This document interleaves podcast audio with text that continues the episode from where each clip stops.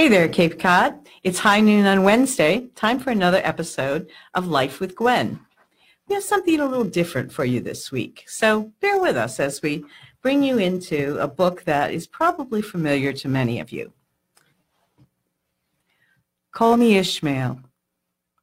Some years ago, never mind how long precisely, having little or no money in my purse and nothing particular to interest me on shore, I thought I would sail about a little and see the watery part of the world.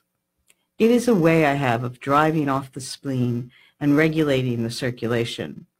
Whenever I find myself growing grim about the mouth, whenever it is a damp, drizzly November in my soul, whenever I find myself involuntarily pausing before coffin warehouses and bringing up the rear of every funeral I meet, and especially whenever my hypos get such an upper hand of me that it requires a strong moral principle to prevent me from deliberately stepping into the street and methodically knocking people's hats off.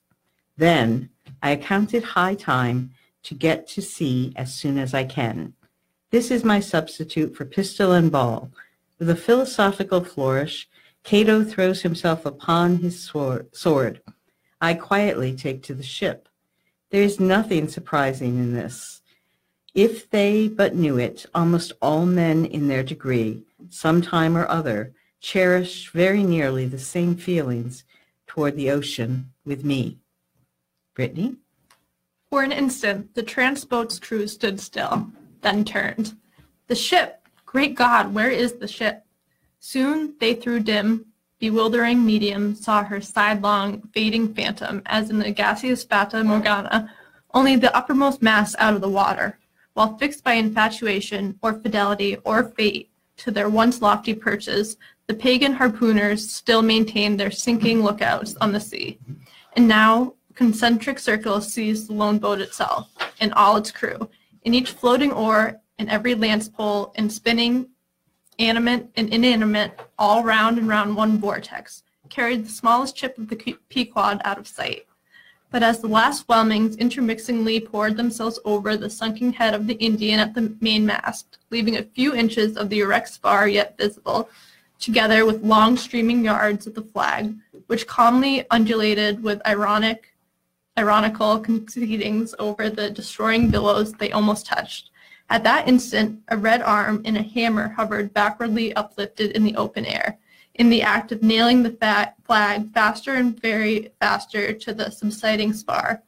A skyhawk that tauntingly had followed the main truck downwards from its natural home among the stars, pecking at the flag and incommoding Tashtego there.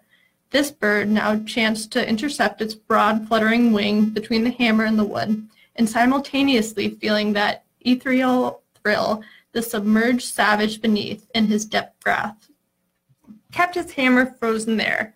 And so the bird of heaven, with archangelical streaks in his imperial beak thrust upwards, and his whole captive form folded in the flag of Ahab, went down with his ship, which, like Satan, would not sink to hell till she had dragged a living part of heaven along with her and helmeted herself with it.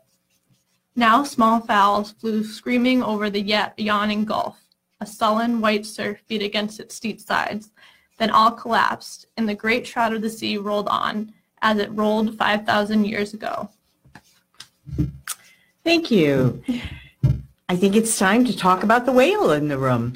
We have behind you uh, and a poster that is advertising your your next project. Yes. Let me back up and introduce you. Everyone that's with us today, this is Brittany Taylor. She's Associate Director of the Provincetown Public Library. And the library is uh, getting getting uh, ready to do their third annual Moby Dick Marathon. So we gave you a little taste of it with the first um, the first page of the book yes. and the last page of the book. But if you'd like to hear the other 575 pages in this edition, um, we're going to tell you about some of the events that are going on. And I want to tell you that in case people had not remembered how it ends, we did not read the epilogue. Yes. So We didn't want to spoil it for you. anyway, we have a nice comment from Melanie Irons who says, "Who needs Audible when you have this?" Well, thank you, Melanie. We uh, we take that as a compliment. so um, this this is fascinating to me. I have seen the um, live marathon reading done in New Bedford for Yeah. many years. I think they do it at New Year's, right? They do it Yeah. in the winter In the in winter. consecutive 24 hours. Okay. Um, tell me about the event that, that you're having, and I can I don't know if people can see the dates behind you. So um, tell me a little bit about when it begins, and you're going to read the whole book, right? Yes, the entire book. It starts on Friday, April 27th, goes through Saturday, April 28th, and finally ends on Sunday, April 29th. And unlike New Bedford, who reads for 24 hours straight, our 24 hours are broken up over these three days. So you don't uh, have the slot that my friends take in New Bedford at 1 a.m. on New No, Year's we, Day. we try not to make people come out to the library at those odd hours, so we break it up into more. It'd be the great great place for uh, setting for for a mystery, though. If, if you did the Moby Dick, you An know, library Agatha, mystery. Agatha Christie mystery in the library. Tell me a little bit about. Um, well, is this done by volunteers? How do you how do you have all your get all your readers? all of our readers are volunteers. We do have one um, theater company, Sailor Beware, that will come in and do some of the more um, theatrical parts of the book. But everything else is done by volunteers who either love our library or love Melville, love the book. So we have about 115 volunteer readers throughout the three days that come in to read. for 135 chapters. Yes. So everybody's reading a chapter or so. And uh, do do you know like um, the, uh, the the actors? Is there like can you tell me about one of the scenes they might be portraying? Um, one of the scenes that they do is the quarter deck, and that'll be sometime on Saturday morning, right around the beginning of our start to that day. Um, and that's the part that includes the the crew singing on the ship and oh, those type of stage-like directives in there. Oh, that'll be great. And uh, do do do you do a cold you know a run through? Do people get a chance to practice, or do they practice at home? We have so this is the book that we use throughout the marathon. We also have scanned it all, so there's PDF versions that we can send to our readers, so they can practice at their leisure until then. But once once the marathon starts, there's no practicing. kind of like us going into this Yeah. a little bit cold. I have to say that uh, I'm familiar with several things from the book. I'm not sure that I've read it all the way through. And when you brought the copies, the first thing I did was look at the first page and make sure I knew all the words. Yeah. so it takes a certain amount of uh, courage to get out there and, and read. But I think there's nothing like being read to. It it is nice. It's everyone has their own reading pace, so you get a lot of different voices reading this one book, which is really great. Do you have a, a wide range of uh, age and gender, you know, men and women reading um, as volunteers? We definitely do. We have our staff, including myself, reads a lot of it. But from the community, we have teachers, we have uh, town employees, we have politicians coming in to read it. We have people that just happened to come in and see my sign-up sheet and sign right up. How um what's your your younger uh range? Like, you know, do you have kids like high schoolers or maybe even junior high reading? We don't. We haven't had that young. We. I. I should take that back because last year we did have someone in middle school who Oh, took half a section and did it, and that was great. Um, I'm probably on the younger side of the spectrum for our readers, Mhm. but this year we also have a Mad About Moby children's story time oh wonderful. um, that will read adaptations of the book for kind of the younger crowd. That will be great. And then from Provincetown Schools, we had a fourth grade class read different adaptations, and then they uh, talked about the different vocabulary in the book and uh, all the. They drew a whale and a ship and labeled it all with all the parts. So it was.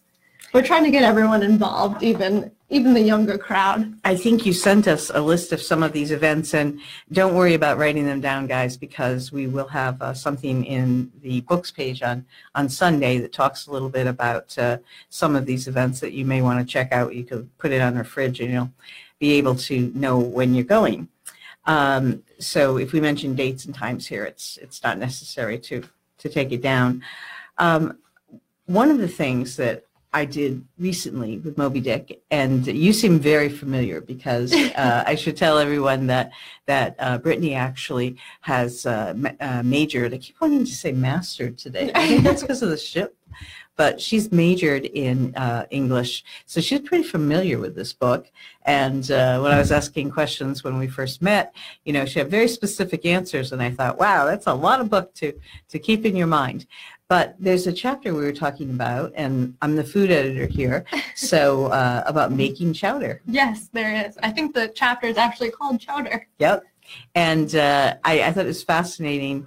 Uh, there's a story. I'll put this up on our website, everyone, uh, at capecodtimes.com slash food, because uh, there's a story uh, that I did years ago that that sort of talked with cookbook historian about the development of chowder recipes as we know them today. Because on the ship, they made it on the ship a lot with extra uh, fish and that kind of thing. But there's certainly no cream because it wouldn't keep. So, you know, we don't have that creamy chowder Yeah. that we see in restaurants here. That's not, you know, that's not on, on the ship. So it uh, it's interesting also that people tend to think that um, uh, the author Herman Melville was uh, um, in Nantucket, but you said He actually he took a whale ship. He was on a whale ship, which is where he got a lot of the experiences that expire, inspired this book. But he went out of New Bedford, which was the most popular whaling port of that time. He set it in Nantucket, which was kind of the origins of whaling. Mhm. So he wanted that kind of um, beginning feel. Yeah. Like this is where it all started. This Uh-huh. is the, the Eden of whaling on Nantucket. Um, but his experiences were actually out of New Bedford, which they mention in this book, but is not where their their port of call is. and we're talking about um, 1851 or so. I think you were saying. Yeah, that's when Melville himself wrote it. hmm And uh, before that, he went on his exp- expeditions off the Galapagos. And it was greeted wildly appreciated, right? Not. no, um, it was pretty much a failure. It got mixed reviews, so they weren't all bad. Um, it was definitely a commercial failure for him. He didn't make any money of it. His book before that, Typee, printed about 13,000 copies, and that was considered popular. And when he was alive, Moby Dick printed about 3,000, so far less than that. And it wasn't until some of um, about 100 years later, uh, around World War II, that people began to see this as the great American novel. Was was it the? Do you think the length was off-putting for people? I'm not sure. 'cause back then, people there was Read. a television, so they liked some meaty books to really Yeah. get into.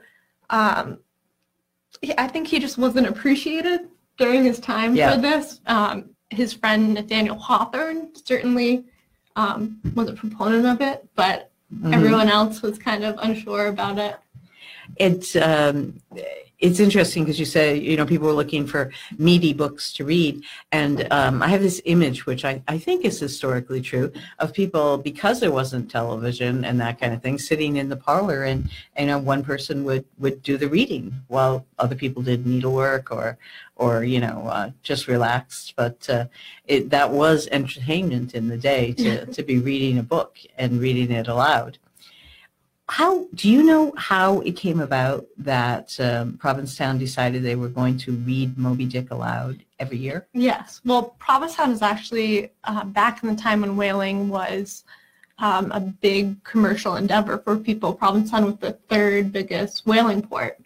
And Provincetown has a history of celebrating our fishing community and our um, our ships. So we had heard that New Bedford had a marathon, New York City had a marathon, and Mystic, Connecticut had a marathon. Right. I forgot about Mystic. Yeah. So, and those all happened summer, fall, and winter. And we thought with Provincetown having such a great whaling history and our library having the replica of the Rose Dorothea in it, which is a huge, almost 70 foot replica.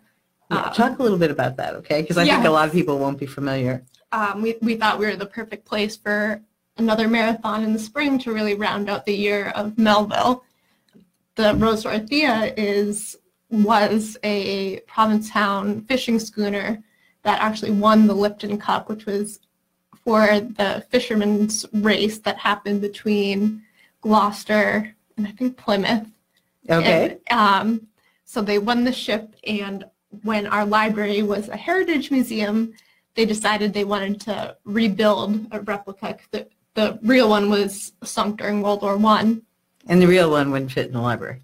No, it, it would become close. So we cut it in half. It's still 66 feet long, Wow. but it was built over the course of 10 or 12 years by volunteers Mhm. and a master shipbuilder and a master rigger. So it's really the, the star of our library that a lot of people don't know about, but So if you come to the marathon, you get a chance to see the um, the ship as well, and uh, that's that's so amazing to me that volunteers did that.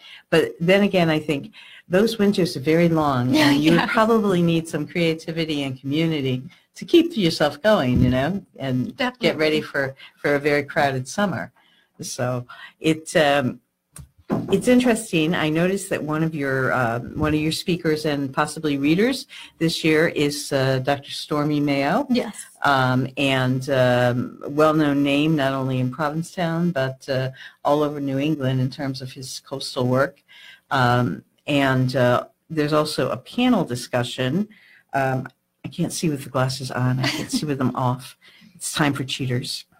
Um, is uh, on Thursday, April 26th at six o'clock Yes. and that's going to talk a little bit about the um, the the North Atlantic right whale. And there couldn't be a better time. Would you like to tell me a little bit about who's on the panel and and what they're going to be yes. So addressing?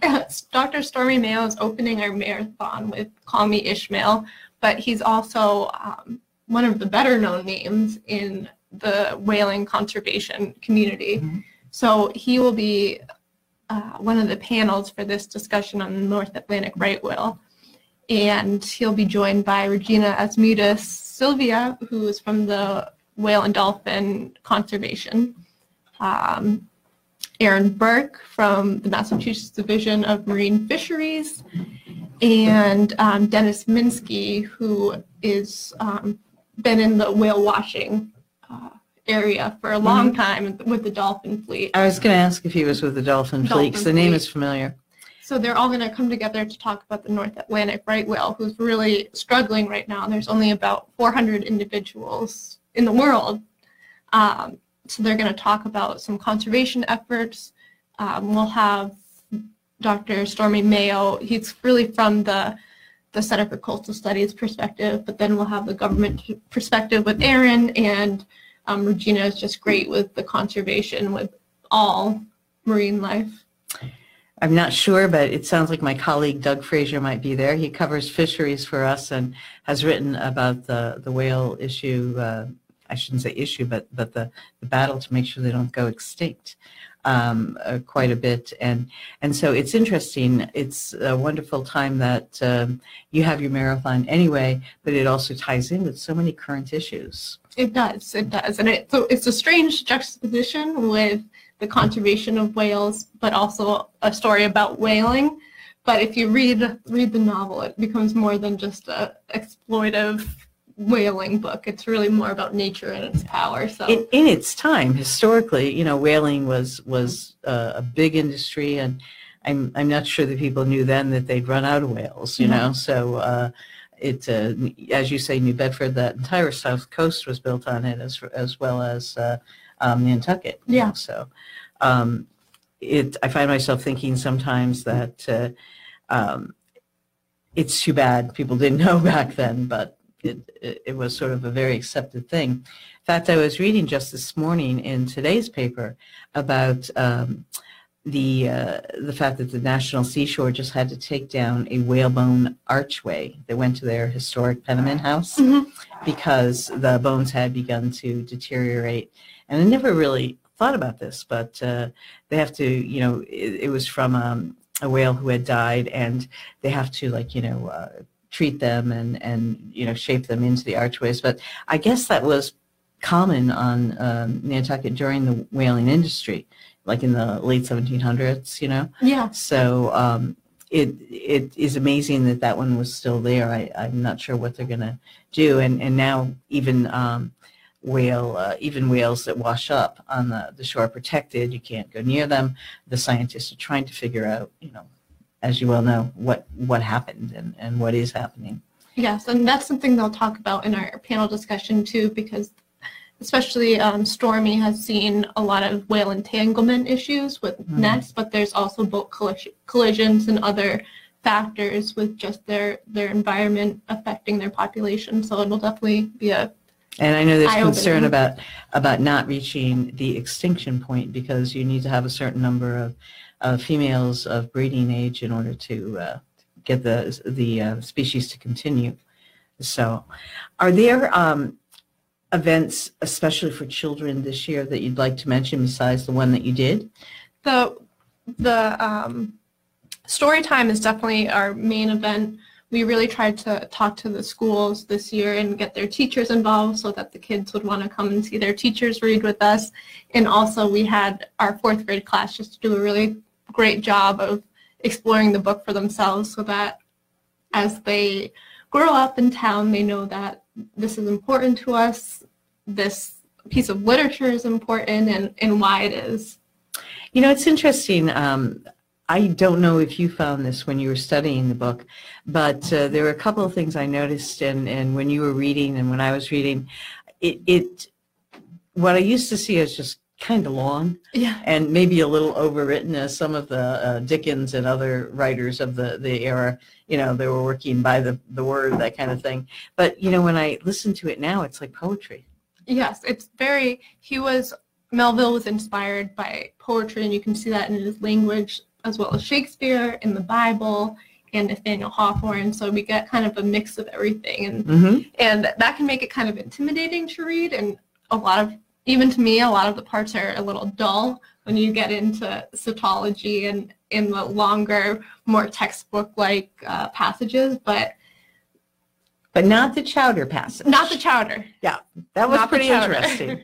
um, and uh, it, uh, you know, it is. It's almost like he was chronicling um, a his, the historical perspective as well as telling the the, the story. Yes, it's definitely. And I was just, if you've read the book or you, Most of it. most of it, um, Nathaniel Philbrick, who wrote In the Heart of the Sea, which is Yes. about the whale ship Essex, which is and also, also from Nantucket. yes, tied into the end of Moby Dick. He, Nathaniel Philbrick, wrote a book called Why Read Moby Dick. I remember. Yeah, Mhm. It's and- been a while now, but uh, And he really talks about how it chronicles things in a way that you need to know the the anatomy of a whale to understand all the details in the end. So so it fits in. It fits in. You know, if you're might living not seem like it in a community times, where there is uh, where where the whaling has been such a strong influence uh, in the history of the the town, it does fit in.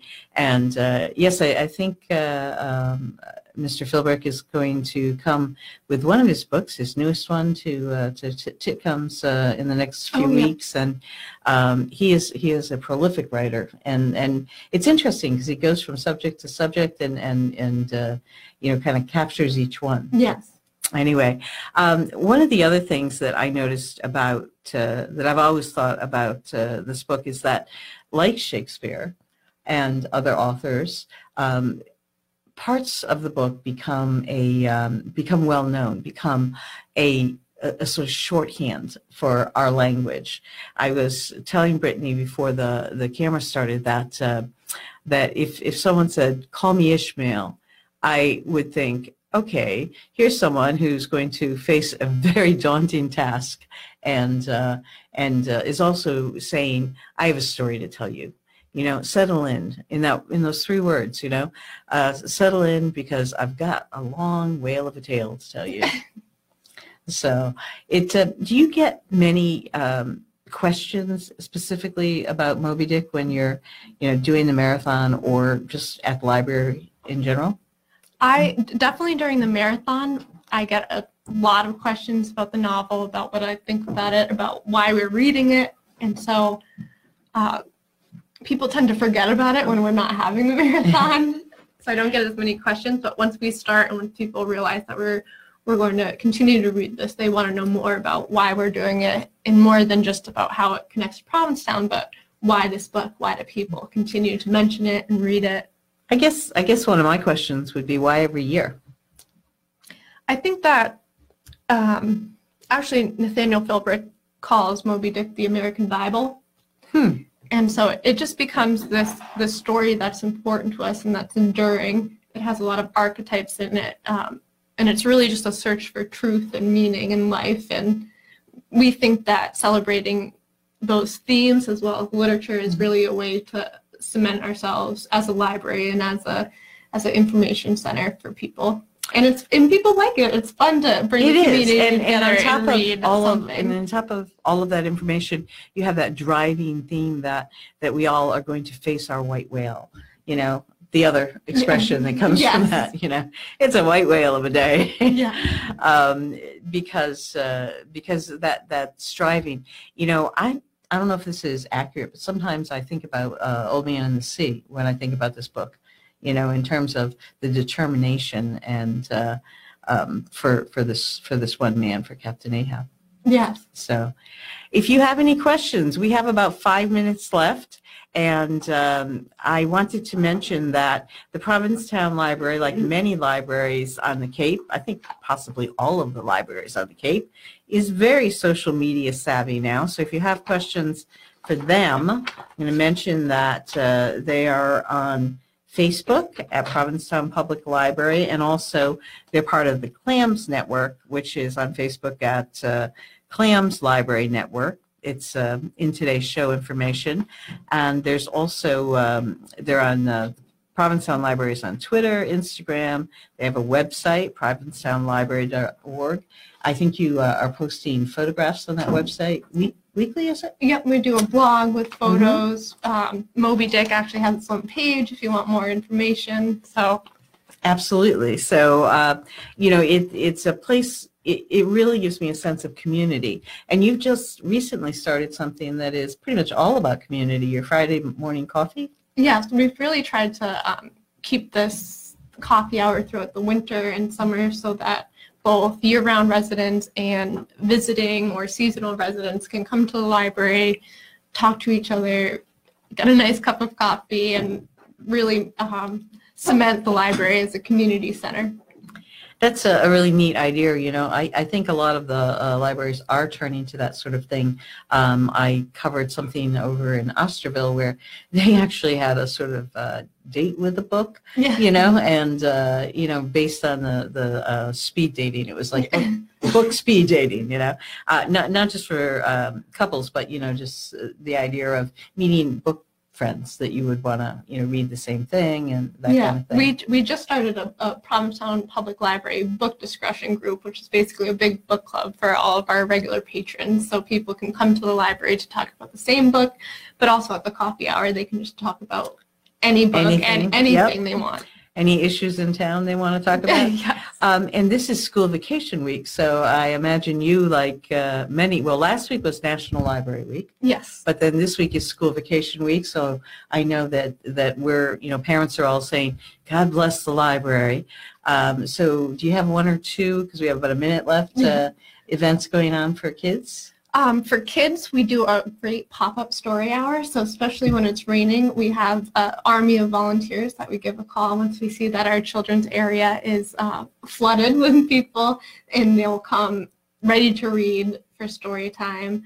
Um, we have plenty of toys, plenty of arts and crafts. Well, I think that reading aloud brings us right to back to the beginning of our discussion when uh, we became the volunteer readers and said, "Hey, if you want to hear Moby Dick, and I can't think of a better way to to take in the information that's in this book.